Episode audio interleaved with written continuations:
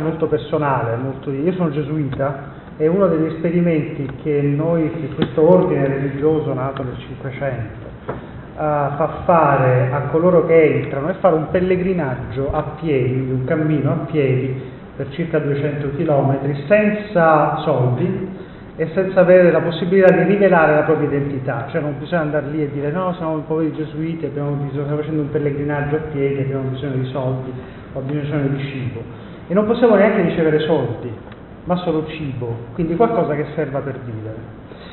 È un'esperienza bellissima che si fa in genere in due e si viene mandati così e capita quello che capita. È un'esperienza straordinaria dove veramente, perché normalmente cosa volete? Tutti noi siamo più o meno dei borghesi, medi, medio-alto borghesi, medio-basso borghesi, ma comunque borghesi, e non ci capita di fare esperienze di questo tipo se non proprio ricercate, volute, forse un po' naif, un po', un po alla moda, eccetera. Ma quando siamo andati così, senza soldi, dire sto facendo un viaggio, datemi qualcosa da mangiare, per 200 km è una cosa veramente interessante, cioè percepisce che c'è una dimensione di avventura nella vita. Non so se voi vi siete mai resi conto che c'è qualcosa di avventuroso nella vita in quanto tale. Io me ne sono accorto, tra l'altro, facendo questa esperienza. Poi riflettendoci letterariamente mi sono reso conto che non si può parlare di avventura se non c'è un'idea di frontiera.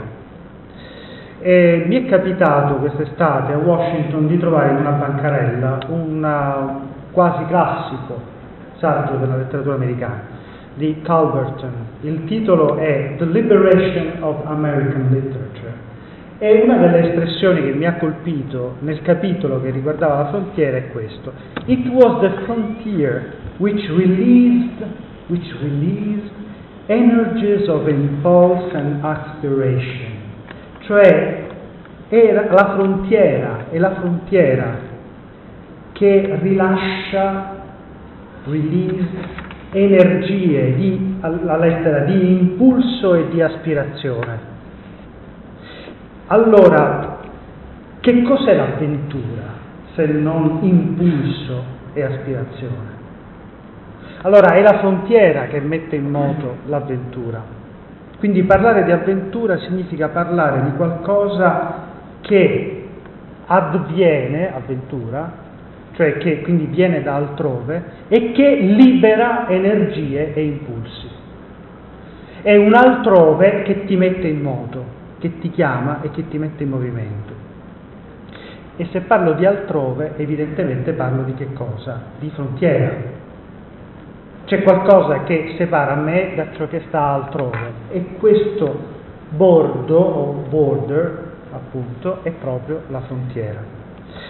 La letteratura che credo si sia occupata meglio di frontiera, tra le letterature, diciamo così meglio, che si sono occupate in maniera pertinente, intensa, di frontiera, c'è la letteratura americana.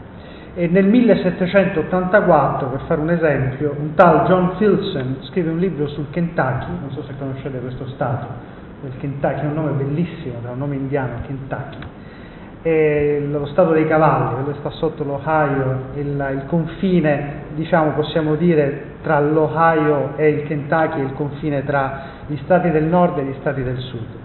E allora, questo, scrivendo questo libro nel 1784, dice Filson eh, non perdete l'occasione di raggiungere la terra della promessa, dove scorre latte e miele, the land of promise flowing with milk and honey.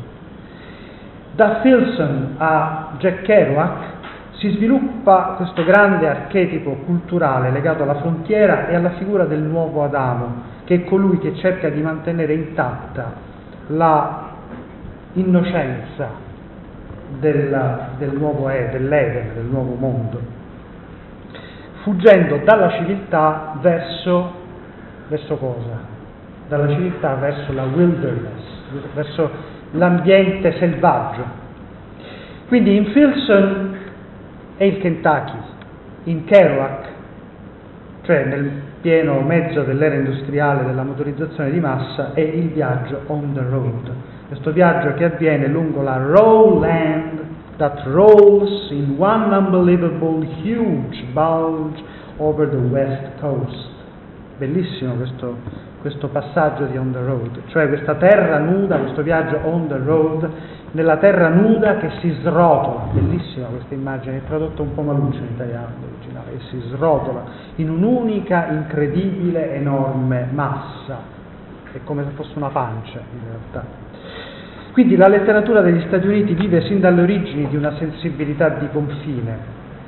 E i suoi elementi sono la frontiera, la prateria, la dimensione del selvaggio, dell'ignoto, la wilderness appunto, il viaggio come esplorazione, come avventura, come esposizione a un infinito dispiegamento del paesaggio, cioè non c'è limite, più vai avanti più il paesaggio ti si apre e ti si dischiude.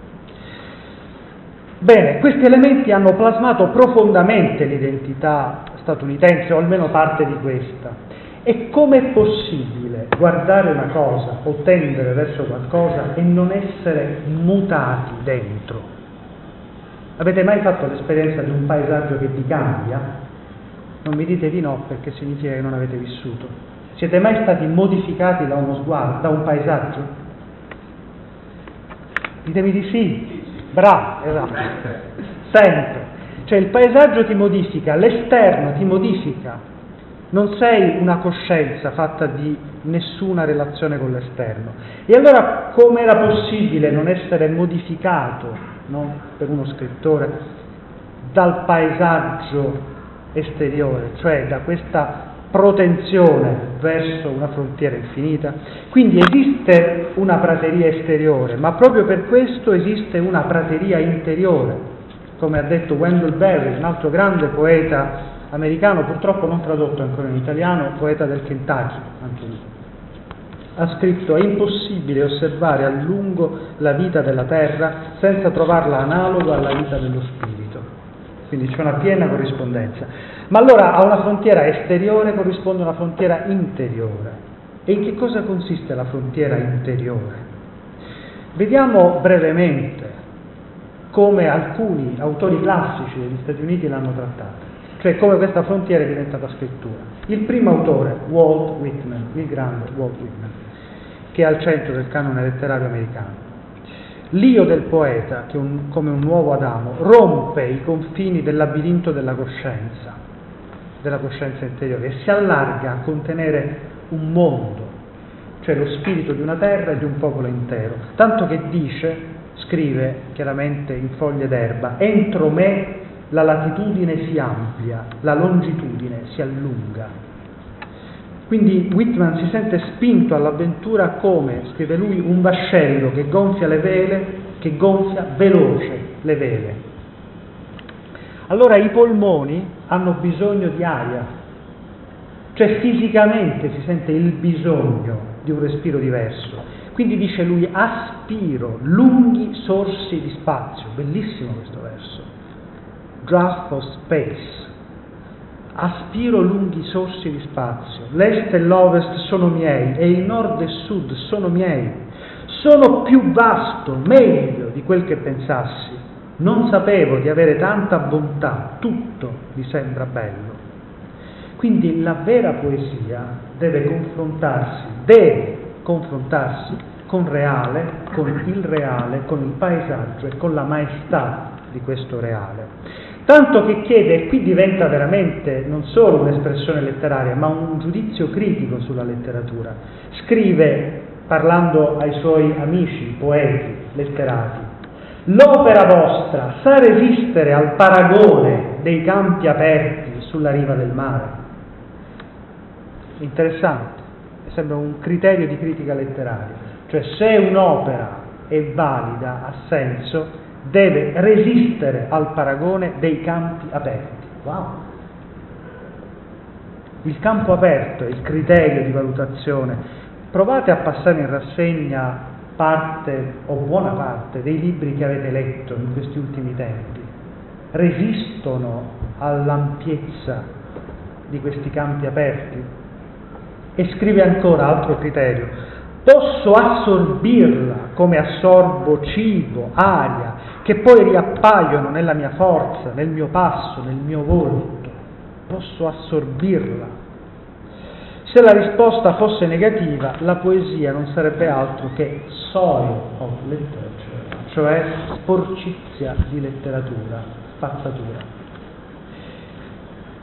Ma la vera cifra per comprendere questa genesi yankee, come la definisce Lewis, grande autore tra l'altro delle cronache di Narnia, la vera cifra per comprendere questa forma di nuova genesi non è tanto l'entusiasmo, quanto, e questo è poco compreso nella ricezione italiana di Whitman, l'attesa, e questa la vera frontiera interiore, l'attesa. Si fa riferimento a un Eden esteriore a un paradiso terrestre. Perché? Perché si riconosce in questo paradiso la condizione che l'uomo ha iscritta nel più profondo di se stesso. Cioè il paradiso è originario nell'uomo, non è solo una meta no? da raggiungere chissà quando, forse mai, l'utopia che tanto ammorba la letteratura, ma è riscoprire che c'è qualcosa di autentico e di originario dentro di me ed è proprio l'attesa di questo Eden che sta dentro. Ed è splendido poi, se, se no sarebbe che cosa? Se no sarebbe questo Eden, questa terra promessa, sarebbe senta, sen, come dire, solo una, una stupida cartolina oleografica, ben dipinta, troppo dolce per essere vera. Ed è splendida una preghiera che eh, Whitman pone sulle labbra di Cristoforo Colombo, in foglie d'erba, che dice, prossima è la mia fine, le nubi già si serrano su di me, il viaggio è contrastato, dubbio, smarrito il corso, i miei vascelli, ecco, li affido a te. Le mani, le mie membra sono divenute inerti, il mio cervello sotto le torture si smarrisce, si sfasci pure la mia vecchia carcassa, io non mi sfascio. Sono parole messe in bocca a Cristoforo Colombo. Mi stringo stretto a te, mio Dio, mi colpiscano pure le onde, te, te almeno so. Quindi gli occhi adeguati per guardare la frontiera sono quelli lucidi di attesa con cui l'Eden è guardato da Cristoforo Colombo mentre gli si avvicina. Con Whitman, un altro grande, gigantesco autore, anzi autrice del canone letterario statunitense, è Emily Dickinson. Come voi sapete, questa donna ha vissuto per anni chiusa dentro la sua camera, eppure anche lei si è occupata di frontiera, ha sempre vissuto su una frontiera, tanto che scrive con i suoi libri, nessun vascello c'è che come un libro possa portarci in terre lontane, né corsiere che superi la pagina d'una poesia al galoppo. Ecco il senso, quindi, della frontiera nella poesia. Che cos'è la poesia che si confronta con la frontiera? È prancing poetry, cioè poesia al galoppo, poesia che salta, capace di far viaggiare e di condurre l'anima altrove, e cioè dove? Esattamente, dove? Nella poesia, voi sapete che le poesie di Dickinson sono indicate da numeri, nella poesia numero 721 scrive, dietro di me strapiomba l'eternità, cercate di immaginare, fate mente locale, sono tre versi, brevissimo, dietro di me strapiomba l'eternità, davanti a me l'immortalità, io la loro frontiera. il termine originale è the term between, il termine in mezzo. E chi è la frontiera? Che cos'è la frontiera per Emily Dickinson? Quindi è io, è myself. La frontiera, vedete, non è fuori, la frontiera è dentro. Non è un luogo distante, ma scorre dentro l'anima. E quindi il miracolo, dice in un altro verso, è davanti a me, dietro di me, in mezzo a me. Non sfugge, non si sfugge, tutto circonda. In un altro verso ancora, e quindi questo intervento è solo un invito alla lettura di questa grandissima scrittrice statunitense, Dice in, altro, in, altri versi, la poesia 891, se in una grotta tentavo di nascondermi, le mura si mettevano a gridare. Il creato sembrava un potente spacco per lasciarmi scoperta. A mighty crack. Bellissimo. Da spacco in italiano è un suono un po' strano, anche se è abbastanza onomatopeico. Questo crack è decisamente più vigoroso. Su questo spacco, che è la frontiera, sentite com'è dinamico, come questo crack non è una, un elemento di continuità, un elemento dolce, rasserenante, un elemento di frattura. Ha bisogno questa frattura di qualcosa che congiunga, no? che congiunga questi due pezzi di terra spaccati, un ponte. Allora su questo spacco si staglia l'immagine di un ponte che si protende con braccia d'acciaio oltre il velo. Quindi la frontiera che cos'è? È questo ponte interiore sul potente crack del mondo. Verso dove va questo ponte? Continua la Dickinson con altri versi straordinari. Questo mondo non è conclusione, c'è un seguito al di là, invisibile come musica, ma forte come il suono, accenna e quindi sfugge. La meta sfugge. Per quanto possiamo dire con Kerouac si srotoli, alla fine si srotola un percorso, cioè il ponte, ma la meta sfugge. E in una lettera, sempre Emily Dickinson, scrive che questi contatti con l'immortalità sono come un lampo che apre un paesaggio straniero, a foreign landscape. Quindi vi è una particolare wilderness in questo foreign landscape. Io concluderei qui, anche se accenno soltanto rapidissimamente al fatto che questa linea in realtà è molto presente in tutta la narrativa americana, compresa la più recente. Una, un grande autore che ha continuato su questa linea, su, eh, quindi sull'idea della Dickinson, è un grandissimo autore, forse il più noto in Italia, cioè Edgar Lee Masters, l'autore dell'antologia di Spoon River, che parla di morti sostanzialmente, no? sono tutte lapidi, l'avete letta? Probabilmente sì. Quindi lui capisce che per vedere bene il senso di una vita deve varcare una frontiera, cioè per capire bene quello che stai vivendo devi far finta di essere di là, cioè devi metterti al di là di una frontiera per capire bene quello che tu stai vivendo adesso.